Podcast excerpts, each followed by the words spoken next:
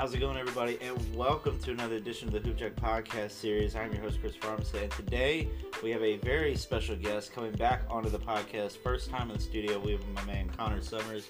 Connor, great to have you on the show. Chris, thanks for having me. Pleasure to be here. No problem. And happy Groundhog Day to everybody. If you're paying attention to the calendar, I believe it was 6 more weeks of winter. Yeah. So, big deal going on that end. And first topic of the day, we have LeBron. He's about 86 points away from hitting that all-time scoring list mark. And what the irony was, there was a lot of people trying to take bets for when he'll break it. And I think a lot of people are looking at the Thunder, the home game against the Thunder. Yeah. Because they're, I think the highest ticket price now is $92,000 for that ticket, for tickets. Wow. $92,000 for tickets for that game just to see him break it. And I think it's insane. Absolutely. I mean, how many years has Abdul-Jabbar's record stood for now? Forever. That record has stood till the end of time. It's crazy. You would always thought that another big man would take it, and LeBron being a forward, I think, and him starting fresh out of high school, that helps. That LeBron's adds to it. His longevity, his ability to take care of his body year after year. And you look at kind of the times when those two play, Kareem Abdul-Jabbar, that was a big man league. Well, that was a guard league, and bigs were the high thing, and he was dominating over everybody. He had the hook shot. He had the sky hook moves and everything. Yeah. And at that time, nobody could compete with him. And LeBron has had all this competition come along the way, and he also started his career still at a time when the league was still kind of tough. 2003 was still a big body dominant league at that time. You still had to deal with the Pistons. You still had to deal with the Lakers. You still had to deal with even some teams like Celtics. The Celtics and everybody like that, and even the Wolves with Garnett at that time. It was still lethal, I think. Amari Stoudemire. And the Phoenix Suns with Nash and Stoudemire. I think it's crazy to kind of think that that time frame and that longevity, you wouldn't expect a guy like anybody to kind of have lived through that. And LeBron has played fathers, he's played sons, at this point he could probably play grandkids, but who knows? Yeah. And I think, does the question go with him clearing this title, would that classify him as the greatest of all time? For me, I can't say based off this title alone that it makes him the greatest of all time. That's a debate that encompasses, I think that'll always be that barbershop debate. But there absolutely should, because I think when you look at the careers that a lot of guys had, I mean, the irony is with Kareem's not even in anybody's top 3 all time, which I think is interesting. He's not, or even top 5. When people think of top 3 of all time, you look at LeBron, Jordan, and Kobe.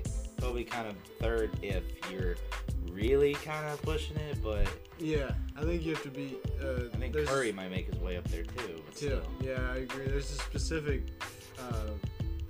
group that advocates for, I think, the Kobe. Kobe is like Jordan, and that's the one thing that I always said, that for guys, if I want them to win the game, if I want one guy to win the game for me, I'm looking at Michael Jordan. You want Kobe or Michael to win the game. But LeBron, what he's been able to do and change his game as the dynamics change in the league, like you said, modify his game and still produce on a nightly basis. I think he's the best in that. I think the younger generation doesn't understand, when he got rid of that headband, that was a whole different man that came out of the league. Absolutely. Headband LeBron was lethal, but when he took the headband off, that was a whole different breed. He's definitely he's more savvy now. Because the headband was his brand. That was his brand. Yeah. And then Cavaliers, the Cavaliers and the Heat, and then after the Heat, when he comes back, there's no headband. Yeah, it's different. So, even his game's changed. I think people still argue the fact that the bubble title should not count towards his legacy. I think you gotta give it. I think you can't, because you look at the time and the world at that moment. It was nobody was. They did not think that the season would still go on. The league made it happen. Yeah, I remember when Gobert came out with it. And I think nobody thought. I think you got to understand that it gave players time to heal and it gave players time to rest. That Lakers squad, had that season progressed, yeah, they wouldn't have won the title. But you can't blame COVID for giving them the title. It is what it is, and they won it. Yeah. You would say that about any other team. Had the Heat won, no one would have made that argument. Mm-hmm. They would have said, or they would have countered with, oh, LeBron should have won it. Or at that time, the Clippers should have won it because they were the hottest team at the time. Yes, but they couldn't perform in the clutch. You lost. Yeah, at the end of the day, it's overcoming the circumstances, and they did it. Yeah. But it'll be interesting to see which game he breaks. A lot of people say it'll be at home versus Thunder. I think an at home would very well be deserving. I think two guys who, I mean, Kareem was with the Lakers. In his own building, yeah. Kareem with the Lakers. Let LeBron do it with the Lakers. Why not? Absolutely. Both two Lakers are in the top two scoring, you know, resumes of all time. So it'll be interesting to see moving forward from that. Switching our gears to football a little bit, ESPN is getting ready to come out with a new 30 for 30 called The Bullies of Baltimore, where it talks about the 2000 to 2001 Baltimore Ravens squad. And just looking at that squad, I think people forget how lethal that team was. They won Super Bowl 35. They beat the Giants 34-7.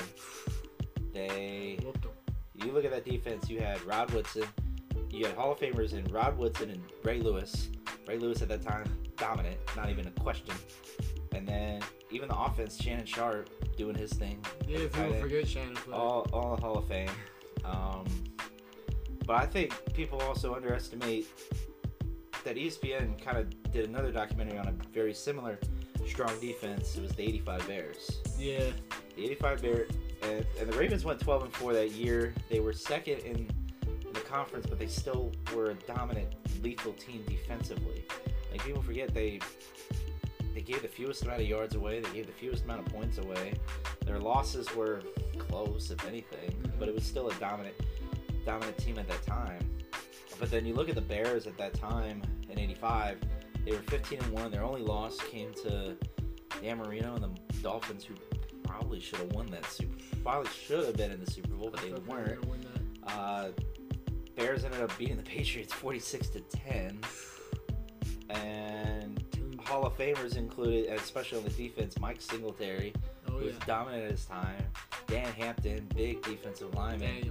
And then Richard Dent, good corner, all in the Hall of Fame. What I did find interesting, and this is kind of a side thing, that both teams, the year that they won the Super Bowl, because the Ravens won it in 2001, and the Bears won it in 86, technically. Mm-hmm. You take into the fact that it would have been 86 when they won the Super Bowl, that it was the same year that both teams won a Super Bowl when a tragedy hit everyone. In 2001 was 9/11. 86, the Challenger exploded. So, I'm not saying, like, interesting fact of the day, because it's not, you know, it's not a happy fact. It was just, it's a coincidental that, you know, that happens, and it's, you know, these things could come in threes, so who knows? I mean, 85, three's magic number. 16 years, it would have been 2000, that would have been 2017. I don't believe anything after 2017, but I could do my info on that one. But, I mean, was there any other defense? I mean, I haven't been big as football as I probably could have been, but are there guys that current or past that, or even teams that you could say have been at least at a dominant time comparable, at least close to what these two strong defenses have done?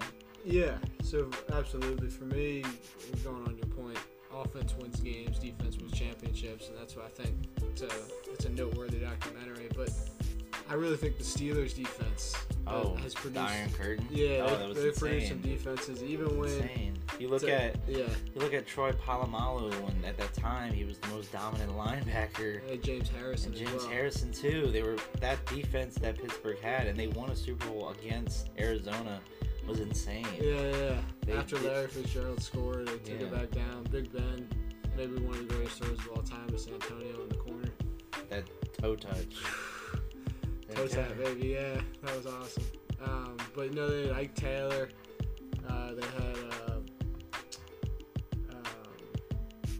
They had, like you said, Troy Polamalu.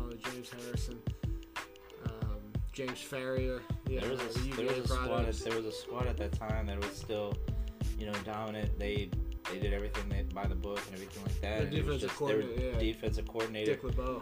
Yeah, it was amazing that run that they had. Wow.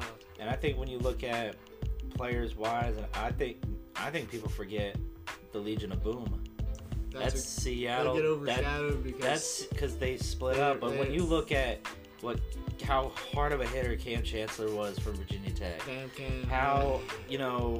Richard Sherman was also a lethal threat out of Stanford. When you look at, oh my gosh, I don't think anybody could stop. Earl Thomas was amazing. That whole defensive backfield, that was a threat to the NFL as far as a safety concerned, because Cam could knock you out. Richard Sherman can pick you off. He knocked out Vernon Davis. Earl Thomas can also deliver a good hit, but he was quick too. Yeah, safety. I think people forget that the Legion of Boom was a threat as well. Yeah. Later on, the Iron Curtain was good, but they won. Should have won two, but yeah, glide right by. Yeah, Tom. That was terrible. Don't pass it on the 1 yard line. You run it with Sherman. Maybe Marshawn. Or you run it with Marshawn Lynch. Yeah. You run it with Marshawn. Disgusting. Other than that, there's just not a whole lot right now, I think. Because you look at the NFL, there's a lot of a high-scoring game. There was the Niners defense this year. The Niners defense was okay. It was more offense than a whole lot of anything else, except talent on both Brock sides Purdy trying to haul them to the Super Bowl. He did a great effort, but was not enough. Too many injuries on that team. Yeah. I think when you look at Philadelphia, they've been consistent. Not a lot of big names, but they've been very consistent. They're good camaraderie on that team. They all Kansas, and then Kansas City right now, and then the Bengals too. Both have really, really great teams. Kansas City just edged that out. I don't believe it, but I think even because that offensive line, you look at Kelsey, Edwards-Helaire, and Watkins, and all them that can punish you on the offense. Mahomes, hopefully he's 100% by Super Bowl, but Mahomes was making that work with third stringers, so it was pretty impressive. On one foot, he could still do a lot, but time will tell. So, guys, be sure to check out Bullies of Baltimore. I believe it's coming out sometime in March, the end of March, early April. Well, the funny thing is, and I talked about this with LeVar, with ESPN 30 for 30 trying to make a lot of these comebacks, but Netflix has made a lot of their own with the Untold Stories. Yes. And I did see that, and when a wild episode back, there was a preview for one. It was Johnny Football, Johnny Manziel, with just the clip, no title, no nothing. Do you think ESPN 30 for 30 is working harder so they're not outbeat by Netflix? Absolutely, yeah. It's your competition that drives the world. We've talked about in the past, even that episode on East Bay, what took them out of business, it's just advancements and competition. The internet kind of took over, just easier way to access. I think East Bay was a lost art to a lost generation. A lot of this new generation doesn't understand what it was like getting that catalog and actually trying to order. And you had to wait a while, but you got your shoes. You might have had to wait a month, but you got your shoes. It wasn't same-day shipping, but it is what it is. So we're going to take a quick commercial break, guys. When we come back, we have our one-on-one Hooper profile with St. Francis Terriers men's basketball star Michael Myrie. So stay tuned. Welcome back to the Hoop Jack Podcast Series, guys. And today, for our one-on-one Hooper profile, we have a very special guest from the St. Francis Terriers men's basketball program. We have Mr. Michael Myrie. Michael, great to have you on the show. I appreciate you guys for having me. Thank you. And do you prefer Michael or Mike? I'm curious. Oh, Mike is fine. Mike is fine. All right. So I see from your guys' record, you guys are in the middle of the pack. You guys are at an 11-11 record right now. You won your last game, and it was a conference game against LIU. How are you guys looking at, conference wise, and especially after a big win against LIU, how are you guys looking in the conference throughout the season compared to what they probably labeled you in the preseason? I think we're looking pretty good. We've had a lot of injuries. We're missing one of our both of our veteran guards. So we had a lot of injuries, but now we're starting to gel as a team. Everything's starting to come together, and I think we should make a run in NEC. And that's good to hear. And I know the conference that you guys are in is a part of the FCS, and it's in the Division I area, which is the high up as it can be in the FCS. But I know FCS is different from, you know, a lot of the Power 5 schools that are out there, but I can only imagine the competition is still as good as anybody can offer. Yes, it definitely is. It definitely is. Guys can play at this level as well. Guys can definitely play. And you've had quite a journey yourself, you know, from the different areas you played basketball, from Maryland to North Carolina and Massachusetts. And like we talked about, what was the competition like playing at other states and getting to play with different kinds of people and even making good friends with different kinds of people? Have you been able to still keep in touch with them and everything like that? Yes, definitely. I made a lot of friends when I went to prep school. I played a lot of good players and when I went to prep school. So I keep up with them, and then also kids from around my area in Maryland. I keep up with them too. So it's pretty good going around playing basketball with different people. It's a good experience. But I'll probably say the best time is probably in North Carolina, in the South. It's probably the best time down there. I'm gonna be honest with you. But Maryland has talent too. So the East Coast has talent, but I think the South has a lot of talent down there. Yeah, like you said, that's Tar Heel area. Duke area as well, you know, big basketball power schools down there in North Carolina. And when did you kind of start getting the idea of, I want to give basketball a shot, I want to play it at a high level? Probably about 7 or 8, because I used to watch my brother play, and I always wanted to be like my brother, and he was really good at basketball. He just got hurt, but I always wanted to be like him. So I was like, one day I wanted to be better than him. So I decided to give basketball a try because I was a football player at first. So, and were you kind of one of those kids growing up that wanted to try different sports and kind of see what could work out? Definitely. Definitely. My dad, I mean, honestly, football was my main sport at first. I like football. I played basketball, but I just played just to play. But eventually, I started to fall in love with basketball, so I stick with it. And that's good to hear. Oh, you want to have that, want to continue to play at a high level. Definitely, definitely do. And you had talked about prep school. You went to, after your full high school career, you took a year at the Winchendon School, prep school in Massachusetts. Mm-hmm. We had talked about it kind of prep school. You said it was me working out and going to school and kind of doing all that work in a sense. So it's basically like college, but it's that middle ground area. Is that correct? Yeah, and also you're away from home, so you're getting to learn how to live on your own. So it really helps you a lot. It really helped me this year, honestly. Going to prep school really helped me. And after prep school, you made the decision to go play at St. Francis. Walk me through that experience, because I know with the times changing, there's the whole deal with transfer portals and late commits and not knowing where people want to go. What was that journey like for you to officially make it to St. Francis and get on the roster? It was a lot of weight off my shoulders when I finally committed. I was stressing because I had a really good prep school year. That was my breakout year. I had a really good year, and I was getting a lot of interest in different things from coaches. But when that transfer portal hit, they started to back off me a little bit and try to look for older guys in the portal. So, but St. Francis was only a place that gave me a chance, so I took the chance, and here I am now.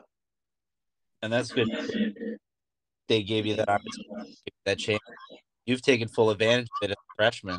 Mm-hmm. Quality mix. You're getting buckets, steals. You're doing the work, coming off the bench. What have you been able to learn from the guys ahead of you, the upperclassmen, and as well as the coach? Basically just adjusting to the college game. It's a lot different than high school. High school, I was running past people with dunking and stuff like that, but in college, they're not going to let you do that. You're playing against grown men every day, and everybody can play. Everybody was probably the star there at their high school. So everybody can play. That's the biggest thing. I learned a lot from one of our veteran guards on our team. He's a senior. His name is Larry. I learned a lot from him about playing with pace and things like that. Basically, he helped me understand the game a little bit more, and the coaches helped me out as well. And what are some of the goals that you want to achieve heading near the end of your freshman year? Like I said earlier, you guys are sitting 11-11. I know a good run in the Northeast Conference would be a really great stepping stone. Mm-hmm. Honestly, I mean, just to finish my freshman year, just finish it good, and hopefully we make a run in the NEC playoffs, and hopefully we get to March Madness and stuff like that. Like that, that's one of my goals, honestly. Absolutely. I know with college athletes now taking that opportunity to kind of be their own brand in a sense with the NIL. Mm-hmm. And as a freshman, you're still making your mark. Have you kind of thought about the possibility of the way that you play the game or craft that you have to kind of branch that out into the business world? I would probably say, like, I feel like when I start to make a more impact on the court, mm-hmm. I could starting to look into that. Right now, I'm just, you know what I'm saying, getting my feet in the water a little bit. So once I start to make an impact, which is that's going to be soon, then I'll start looking into that. Absolutely. And you guys have you have conference games coming up this week. You have one coming up Thursday night versus Central Connecticut State, and you also have another game. I believe it's this weekend versus Stone Hill. Both conference matchups.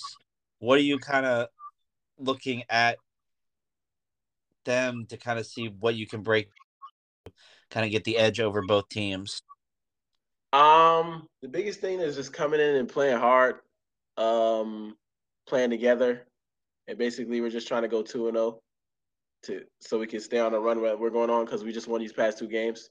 But basically just play hard, honestly. Try to win these next two games. That's the biggest thing. Absolutely.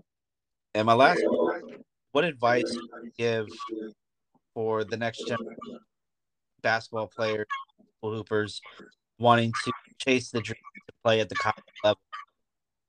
My biggest thing I would tell them is stay in the gym, always have patience, and always believe in yourself. That's the biggest thing I'll tell them. Stay in the gym, stay dedicated to what you're doing. Don't let anybody tell you you can't do it. Honestly, be patient. You know what I'm saying? Freshman, coming in as a freshman, you're not going to be that guy right away. So you got to work for everything you get. So that's the biggest thing I had to learn. And honestly, believing in yourself, confidence is key. You can't do anything without confidence. So that's the biggest thing I'll tell them. Absolutely. And that's it, guys. Thank you again, Mike, for taking the time to come on the show. I'm looking forward to seeing you make big waves here in the NEC, and you know your future college basketball career. I'll be keeping my tabs on you, my man. Okay, I appreciate you. Thank you. No problem. We'll be right back with more Hoop Jack, guys. So stay tuned.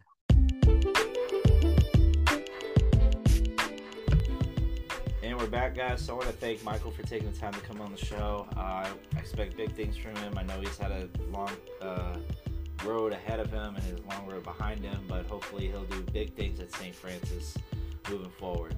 So I know we didn't have to deal with a lot of this in high school because we both played tennis, and usually when you want to argue something, you kind of argue with make your own calls and your opponent. But basketball and football and a lot of other youth sports, some even at the high school level and some not really a whole lot at the college level, but and even the professional level, you're refereeing is a hard job.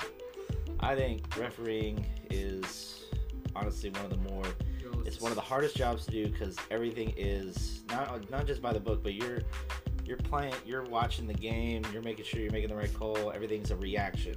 And I did my share of AAU tournaments. It was not fun. Some were good games. Some were bad. Some could have been threats. You know, I could have been. You know, there were some threats, but you know, not lethal. But still, I think you know you come out of it. You know what you can learn from the game. Mm-hmm. I think, and I saw this and I thought it was great. You need to. Here's a good way to show parents what it's like to actually rep. You give them an hour and a half of training. Before, say they have a kid who's playing, say, youth baseball or youth soccer, mm-hmm. and you train them for an hour. You have them ref another game that's not their kids. You have them ref another game that's not their kids and see how they do. Mm-hmm. If they can't do it, they have to give you. They can't talk anymore about how hard it is being how.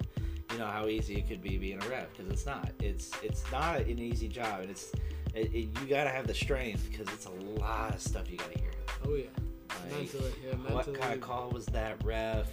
Everything like that, and people don't understand. Like you, sometimes you can brush it off. Other times it's technical foul or game's over.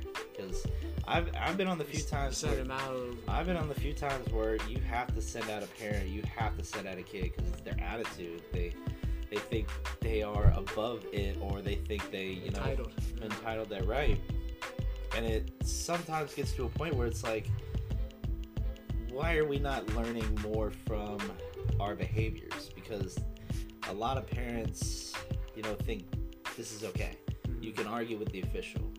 I think arguing with the official is the same thing as arguing with your coach. Would you argue with your coach for more playing time? Would you argue anything like that? I know if we did that, we would not see the court for the light of day. If we argued with, shout out to Coach Bill Contino, if we ever argued with him, we would never, ever have played. I know we would have never played. We would have been on the bench, or we would have been doing burpees till next week. No, I hate those. I know we would have been running suicides for at least a good week. I know we would have. Anyway. And we didn't argue at all because we knew the direction he wanted and we knew what we wanted to. But I think nowadays you just got to look at it and be just self-aware of what you're doing because actions have consequences. That's a good word. And I think with parents not learning from this and motivating to their kids, do this, do that. What's the ref gonna do? Well, I can tell you what the ref's gonna do. He's gonna throw you out, and you keep encouraging it. That vision of them being a good player, going higher up, is not what it's gonna look like. Because everything's based on attitude. You have a poor attitude during the game, or you try to argue everything that it is, you're not going anywhere. Because coaches and scouts are going to be like, all he does is argue. Why would I bring him to this program if all he's going to do is argue? All he's going to do is not, take advice from leaders or coaches or anything, people who are higher up. Exactly. If all he's going to do is argue. And I think with a lot of refs quitting, I think right now there's a ref shortage. Like 2/3 of refs are just quitting just because they're over it, they're tired of it, walking out. And I think it sucks, but parents just gotta parents need to get in control, and kids need to get in control. There's just nothing gets fixed. There will be a point where no one's repping these games. We're gonna lose either that or people are gonna start having to pay higher for refs and higher for leagues because there's a ref shortage. Mm-hmm. You think about this. The reason there's a gas shortage, gas prices are high because it's gas shortage. Things go up if there's a short. Yes, sir. Don't be surprised if leagues start costing like $40 more, $50 more, because refs, there's not an influx of referees. Because referees are going to start wanting to pay like $35 a game. I was only paid like $25 a game for, say, an hour's worth of work. That's a ripoff. Yeah. But I mean, you work. Say for instance, well, like you're wetting, but I mean, you think about it. You're inside. Like I remember one summer, I did a tournament. I did 8 games in one day. Wow. But $25, that's $200 in one day goes a lot. Yeah. I mean, that's 8 hours of work. That's good, that's not terrible. Yeah. I mean, it's you're losing a lot of calories and you're running up and down, but that's all you're doing is running up and down. You're not dribbling the ball. You're still engaged though. Like you're still within the game. You're making the calls, going to the bench, giving that charge. Yeah. There he is. You got a foul on 23. 2 shots. Love it. But still, I mean, do I ever want to go back for the money? Yeah. Do I want to go back for the game? I mean, maybe. I mean, I'm not qualified, but I think it's you know a lot about the game. You know what right call to make. Yeah, but, your basketball IQ is second to none. Other than that, it is what it is.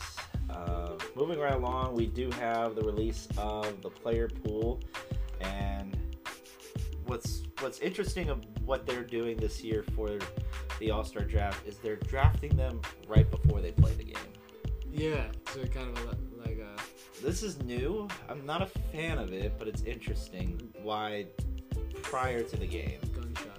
I guess it's shotgun wedding kind of. Yeah, there you go. Yeah, shotgun. So they had the captains, Team Giannis, Team LeBron. They're not doing a West-East. I still think they should. I missed that. Yeah. I think forget the draft. Just at least let the players wear their team jerseys. That's what I miss. I miss from the East and the West. Like players just wear their jerseys, their home jersey or their away jersey, and you would know, and it would be fire. It would be great for the game. So you look at the starters. I think the only questionable starter I have on here is Zion.